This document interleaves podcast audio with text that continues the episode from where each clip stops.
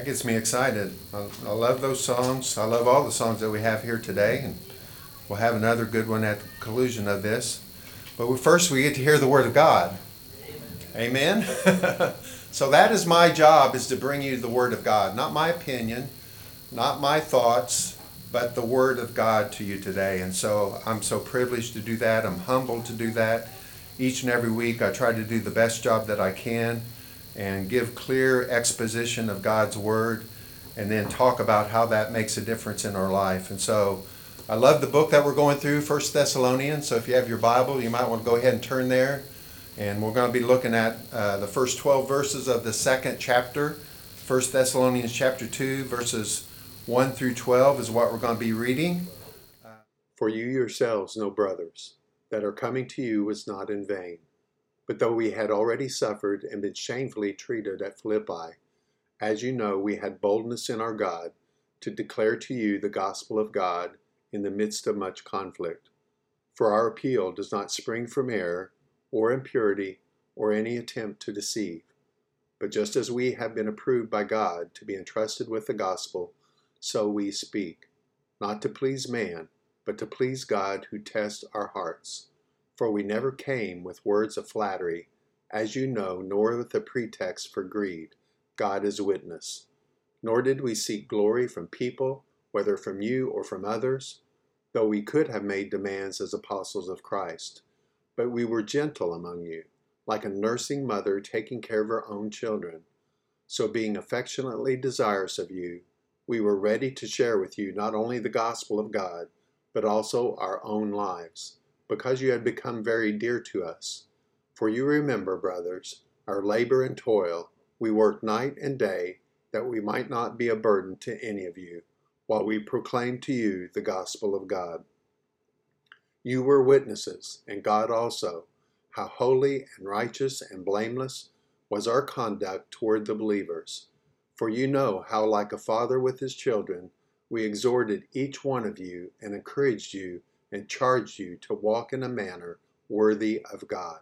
What we talked about last week, we, we talked about how it appears as though this church at Thessalonica was the model church, or at least the model church plant.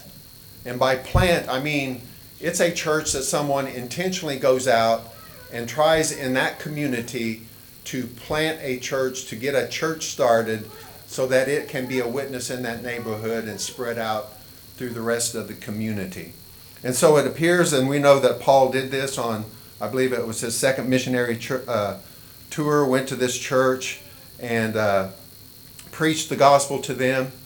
And what we were so amazed at, or at least I was last week, is that in the midst of persecution, Paul writes this letter a year and a half later. He's gotten a report from Timothy that this church is doing exceptionally well. They have continued to hold steadfast to the gospel. That's dangerous for a preacher to hold a pen in his hand, so I'll get get rid of that. But I was really going out there for a while. It's like Bill O'Reilly's back, you know. but uh, this church is doing exceptionally well, even after uh, they've been there only a year and a half uh, and they've experienced some affliction and the persecution for their faith. And remember, Paul only spent three weeks preaching here.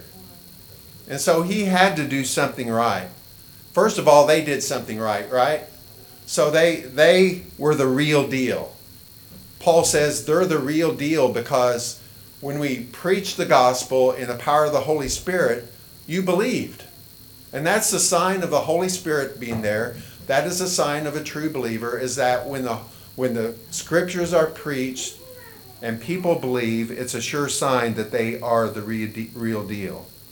Uh, they heard the gospel they believed it was evident, evident that this was a work of the holy spirit. They were commended for their work of faith their labor of love and the steadfastness of hope in the midst of persecution. And one of the most amazing things even something that is hard for us to do in, a, in an established church is they did discipleship. They really did discipleship.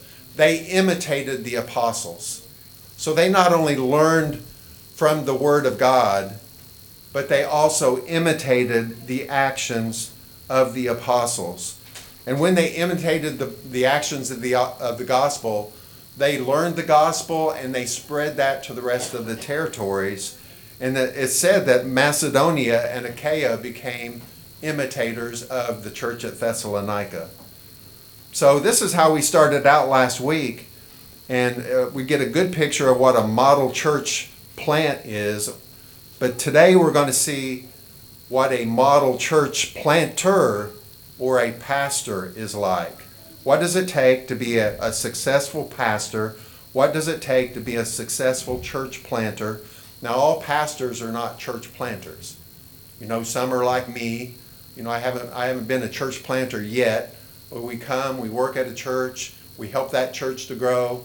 Maybe sometime in the future, this church will plant a church. You know, that, that's got to be in the realm of our possibility. But not every pastor is a church planter, but I think they do have some of the very same similar uh, qualities. So we're going to be talking about some of the uh, planters' uh, credentials, uh, some of their traits, to see what that is like as well. So the model preacher, the model pastor, the model church planter, first of all, they must have the proper credentials and they must have the proper qualities. So if you're taking notes, want to write down a few things, I haven't got back into the habit of providing you something to write notes on, but you should have room on your bulletin to do that.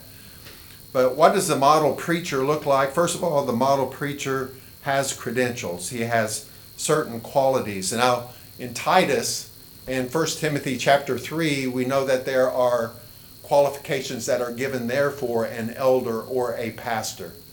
These are a little bit different in the fact that these are seen in the lives of the Thessalonian church.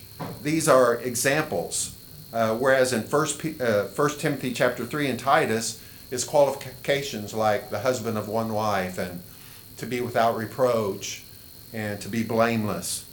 And so these are a little bit different, and I think you'll see that they're a little bit different. First of all, this church planter, this church pastor, must be approved by God. You'll notice it says here that they were approved by God in verse 4 but just as we have been approved by God to be entrusted with the gospel, so we speak.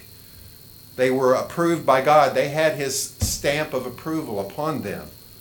And I think this probably goes back to the way that they handled God's word.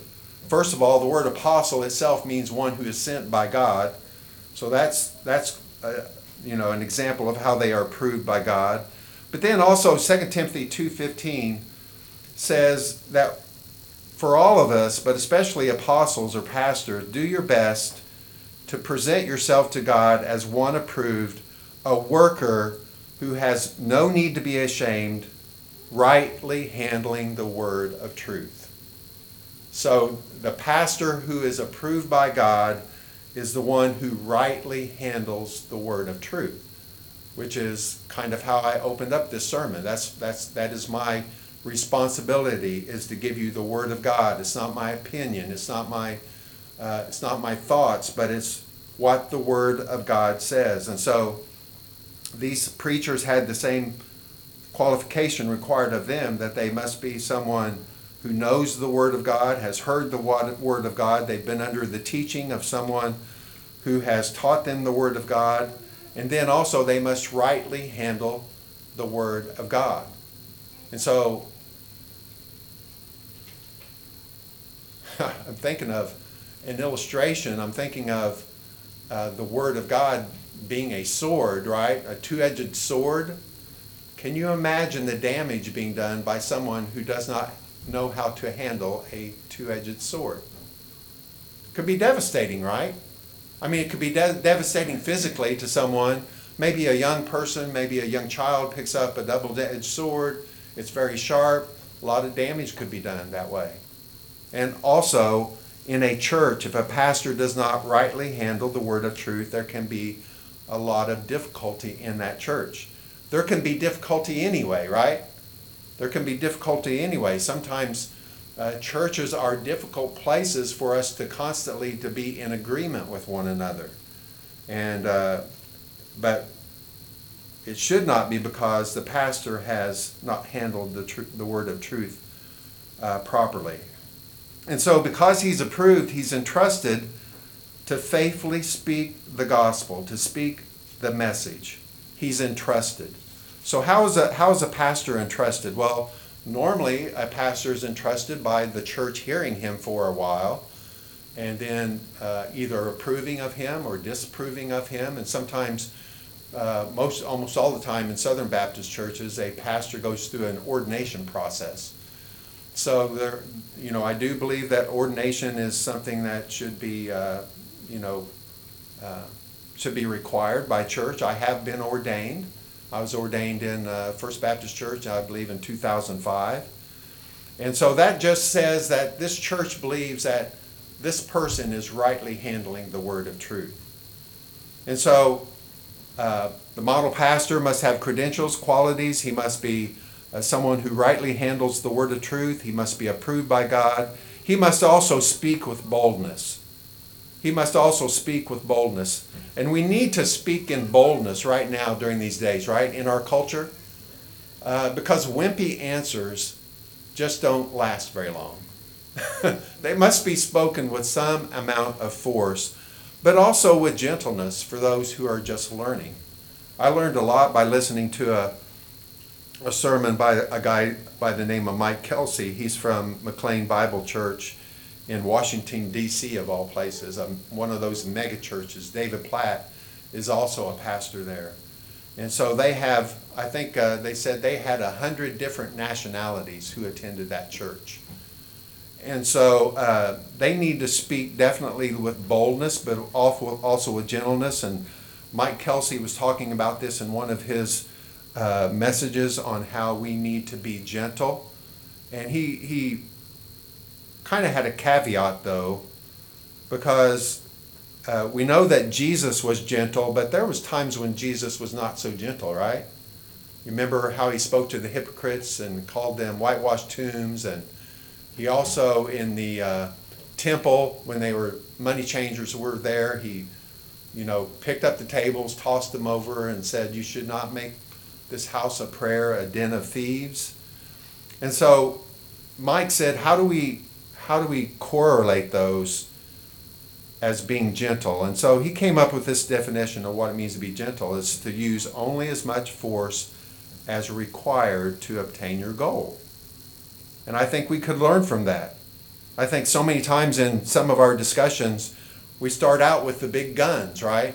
We start out with our hardest, strongest, biggest, mainest point, and sometimes that's a little bit too bold, and being too bold means insensitive, insensitive right? We can be insensitive.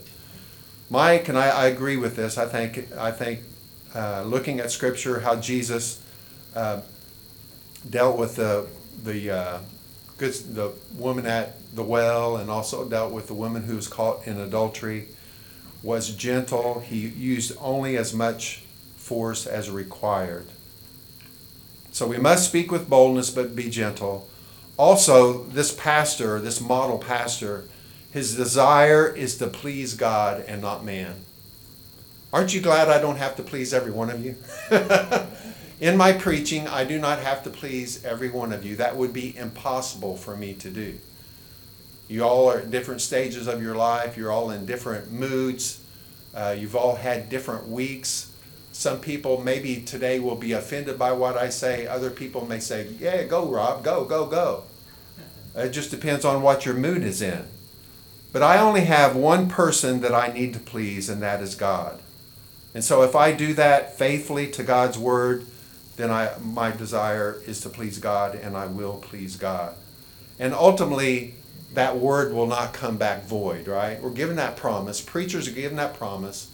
Those who share the gospel are given that promise that when we preach the word of God, when we share the gospel, it does not come back void. In other words, it has its intended effect.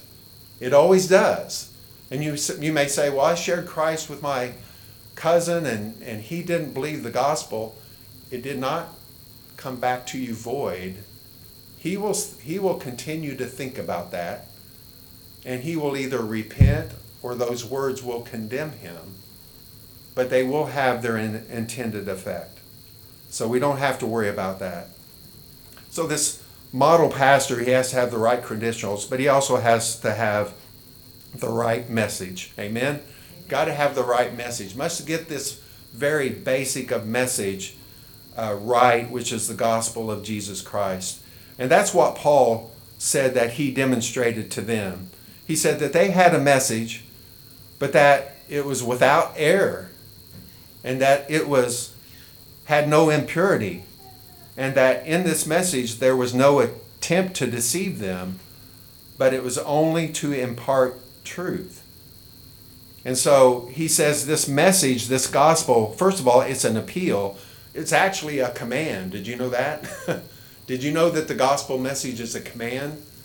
It's a command that whoever hears this repent and turn to the one and only true and living God. And so it's an appeal, it's a, it's a it's a we ask people to respond to it, but it is also a command. And they will help be held re, uh, uh, responsible for whatever decision that they make. But it came to them without error. In other words, Paul relayed the gospel message correctly to them. It had no impurity at all. And the reason, the way I see this, or the way I describe this, that it had no impurity, is that it had no pluses and it had no minuses.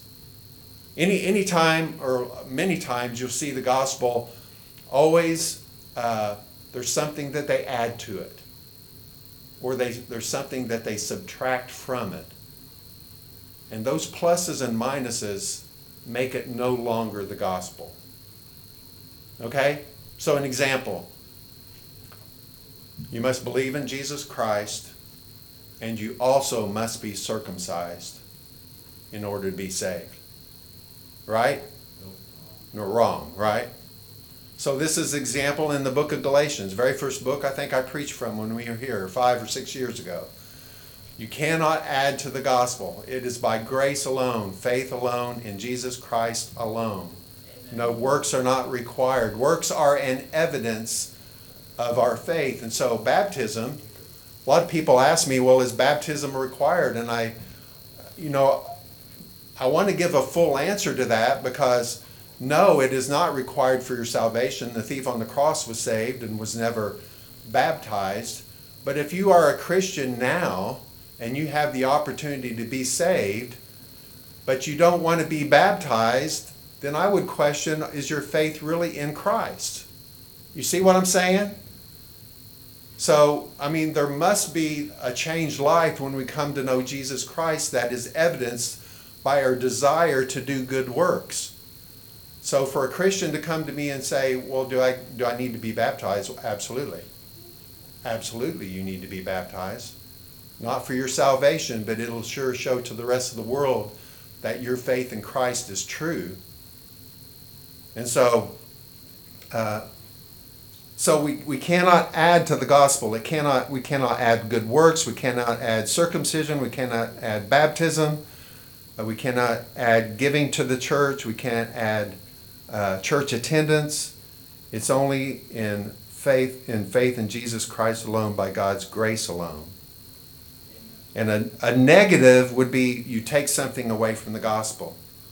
And a negative might be, well, you can accept Jesus as Savior, but you don't have to accept Him as Lord.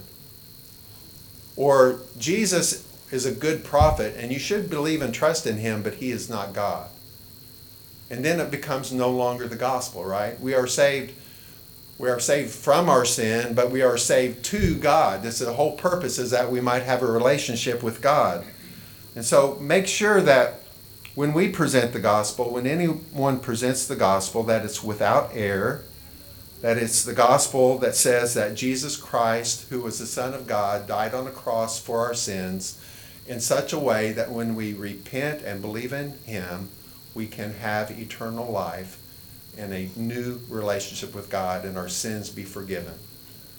Jesus died on that cross. He didn't stay there, right? He rose from the dead on the third day and he ascended to heaven and he now intercedes for us. That's the gospel of Jesus Christ. And then you could include that he is returning again someday. So we need to present that without error. A good pastor will do that without error. He will not add to it, he will not subtract to it. As tempting as it may be to do that, And they must present the message in good faith. It's not an attempt to deceive, to get something out of them, but it's only to impart truth. And so the pastor's message must be clear. The pastor's motives must also be clear. And Paul very clearly here says that we did not preach this to you to flatter you.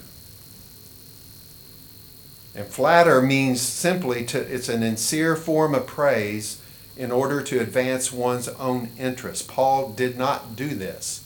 He didn't go to them and puff them up in such a way that they would be so enthralled with Paul that they would accept this gospel. That would not have been them receiving the gospel at all. That would be would have been them relishing in Paul's pride in them. You get that distinction? We can't we can't make people feel good enough or flatter them or do anything other than share the gospel with them uh, that would advance our own interests. That is an impure motive. It must also not be for greed. Paul did not come to them for their money or to gain anything from them. He only sought to give them the gospel of Jesus Christ so that they might be saved. He did not seek glory from other people. He only wanted Jesus Christ to be glorified in all that he did.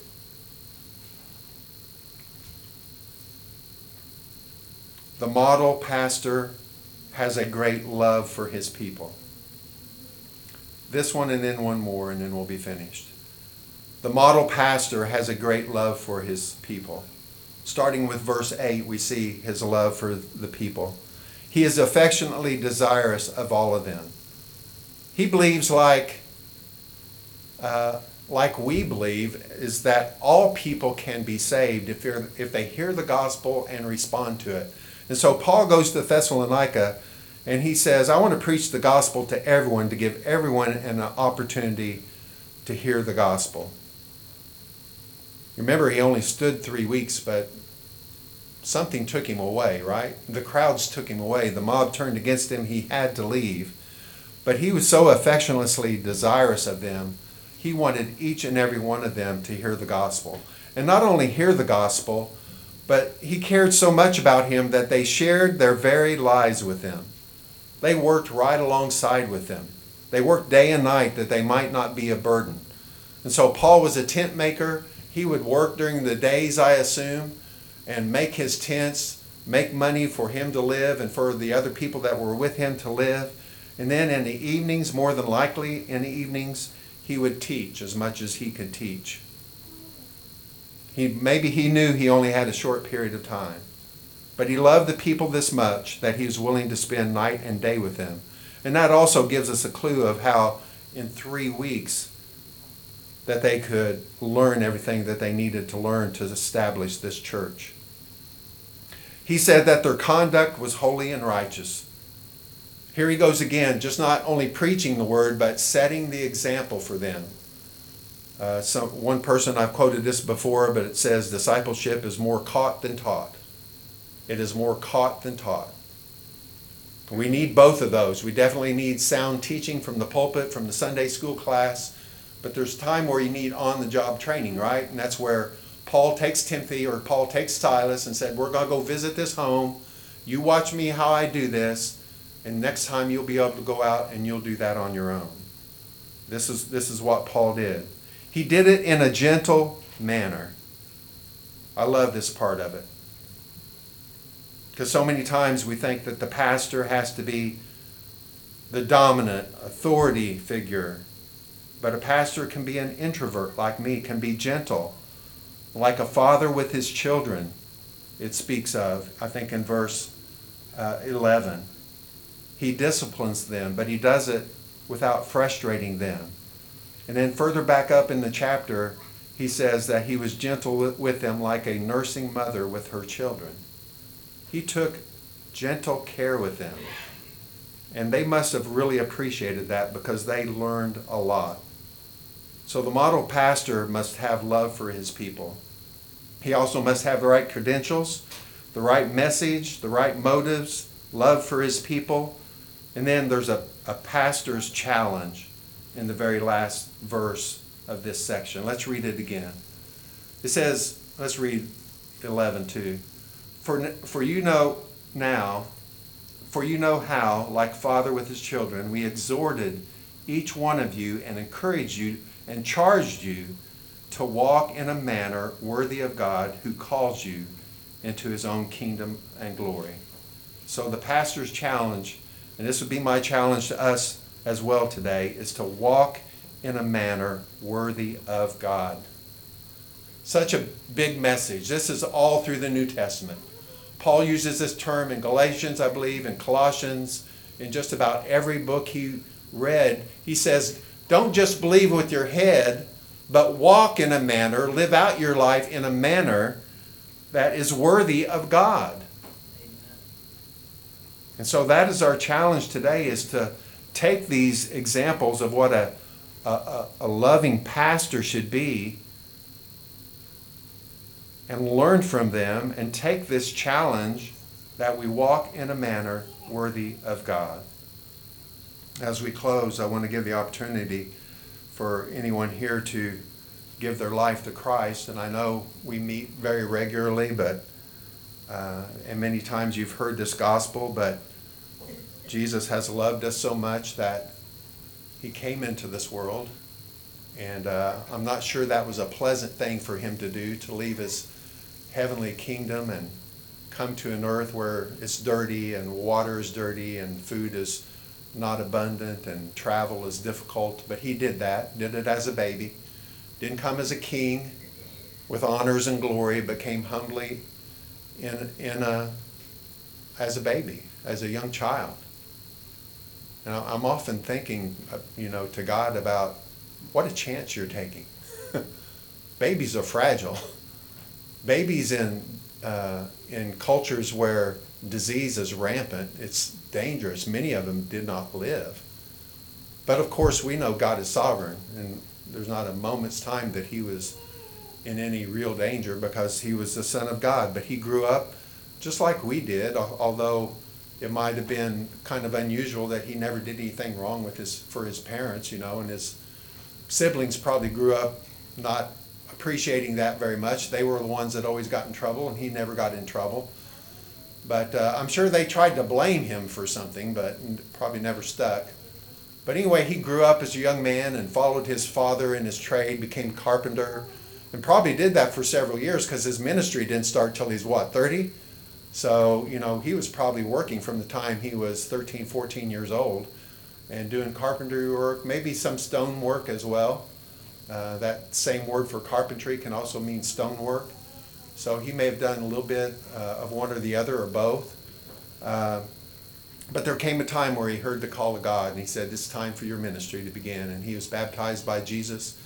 Uh, the dove descended, and Father said, This is my son with whom I am well pleased. And he began his ministry of proclaiming the kingdom of God is coming. Repent, the kingdom of God is coming. And uh, even after that, he began telling his disciples, There's going to come a time where I'm going to leave you. And they didn't understand what he meant, but he told them plainly, uh, you know, I'm going to die and I'm going to be raised on the third day. And just like the prophecy, he was betrayed by Judas and handed over to the people who were against him. He went to mock trial and uh, was uh, basically uh, charged with blasphemy, claiming to be God, which he was God, so it was no blasphemy. But he was an innocent person who went to a cross, suffered a pain that we cannot even begin to imagine, um, all for us, that he might pay the penalty for our sin. You see, each and every one of us has sinned. We don't have to worry about that. I can, I can preach to a crowd and say, You have sinned, and, and they shouldn't be offended because I'm calling myself a sinner as well. We've all sinned and fall short of glory of God. We don't measure up to the standard that He has set for us. He created us that we might image Him forth to the rest of the world. In other words, God is glorious. We were designed to be glorious so that we might represent him to the rest of the world. But as I mentioned before, Romans 3:23 says, "For all have sinned and fall short of the glory of God." We miss literally the mark. If you're shooting at a target, there's a bullseye, we miss the mark every time. And you might say, well, that's not a big deal. Well, it's a big deal in God's economy because God is a holy God. God is perfect. There is no sin in God. And He cannot reside in a place where there is continual sin against Him. And this sin is, uh, you know, it takes a lot of different forms, which we know very well. It comes in the form of lying or cheating or, you know, lack of integrity or sexual immorality. But really, what it is, it's a rebellion against God's ways. Ultimately, it's us saying, I can live my life better than you, than following your plan. And that's rebellion, it's disloyalty to God. So he sees it as something very serious. But he loves us too. He's, he's holy and he's just. He must punish sin, but he loves us with a love that we cannot imagine. And so he said, I will send my son to die for their sins. Think about that. You know, we think about the sacrifice Jesus made, but think of the sacrifice of sending your only son to die for people's sin who neither recognize you nor appreciate you. But that's what he did. Sent his son to die on the cross. He endured that sin. He endured an absence from the presence of the Father in some way that is hard for us to understand, but must have been the most excruciating thing for him. He had always been in fellowship with the Father, and yet he wasn't. And so eventually he succumbed, he succumbed to the pain of the cross, and he, he finally slumped, and his last words, I believe, were, It is finished. It's finished. I remember one Greek word from when I went to seminary. Actually, I knew this Greek word before I went to seminary. Tetelestai. It is finished. It's an economic term which means the debt has been paid. He paid the debt on the cross, and he was buried for our sin and paid the penalty for our sin. And if the story was just there, it'd be a remarkable story, but it wouldn't be good news. The good news really is because Jesus, three days later, rose from the dead. And when he rose from the dead, it's like God crying out to the world, I accept his sacrifice as payment for your sins. Because death could not hold him down. Death could not hold him out. He had to come up out of the grave. And now he has risen to the right hand of the Father. He has sent back his Holy Spirit for us, and he says, Come to me, all who labor and are heavy laden, and I will give you rest. And that rest is rest from us trying to work for our salvation. Because our salvation is, and our religion is different than any other religion. Every other religion says, do. Do this. Keep this commandment and you will be saved. Do this and you will be in good standing with God. But Christianity is the only religion that says, done. It's been done for you. Now receive Christ as your Lord and Savior. If you have not done that, or you're not sure that you have eternal life, please, as we close in a time of prayer and meditation, give your life over to Christ. And maybe you're at a, at a place where um, you're not sure because you've not been in church for a while or you're just you're just unsure about your place then the answer is the same. Come today surrender your life to christ trust in him and he will give you eternal life. Let's pray. Father we thank you so much for this time. And we ask that you would do your work here today, that you would, after the preaching of your word, that your Holy Spirit would guide people to make decisions that they need to make today, whether it's to accept this challenge to walk their life in a manner worthy of God, or whether it's to receive Christ for the first time, or whether it's maybe to rededicate your life to Christ.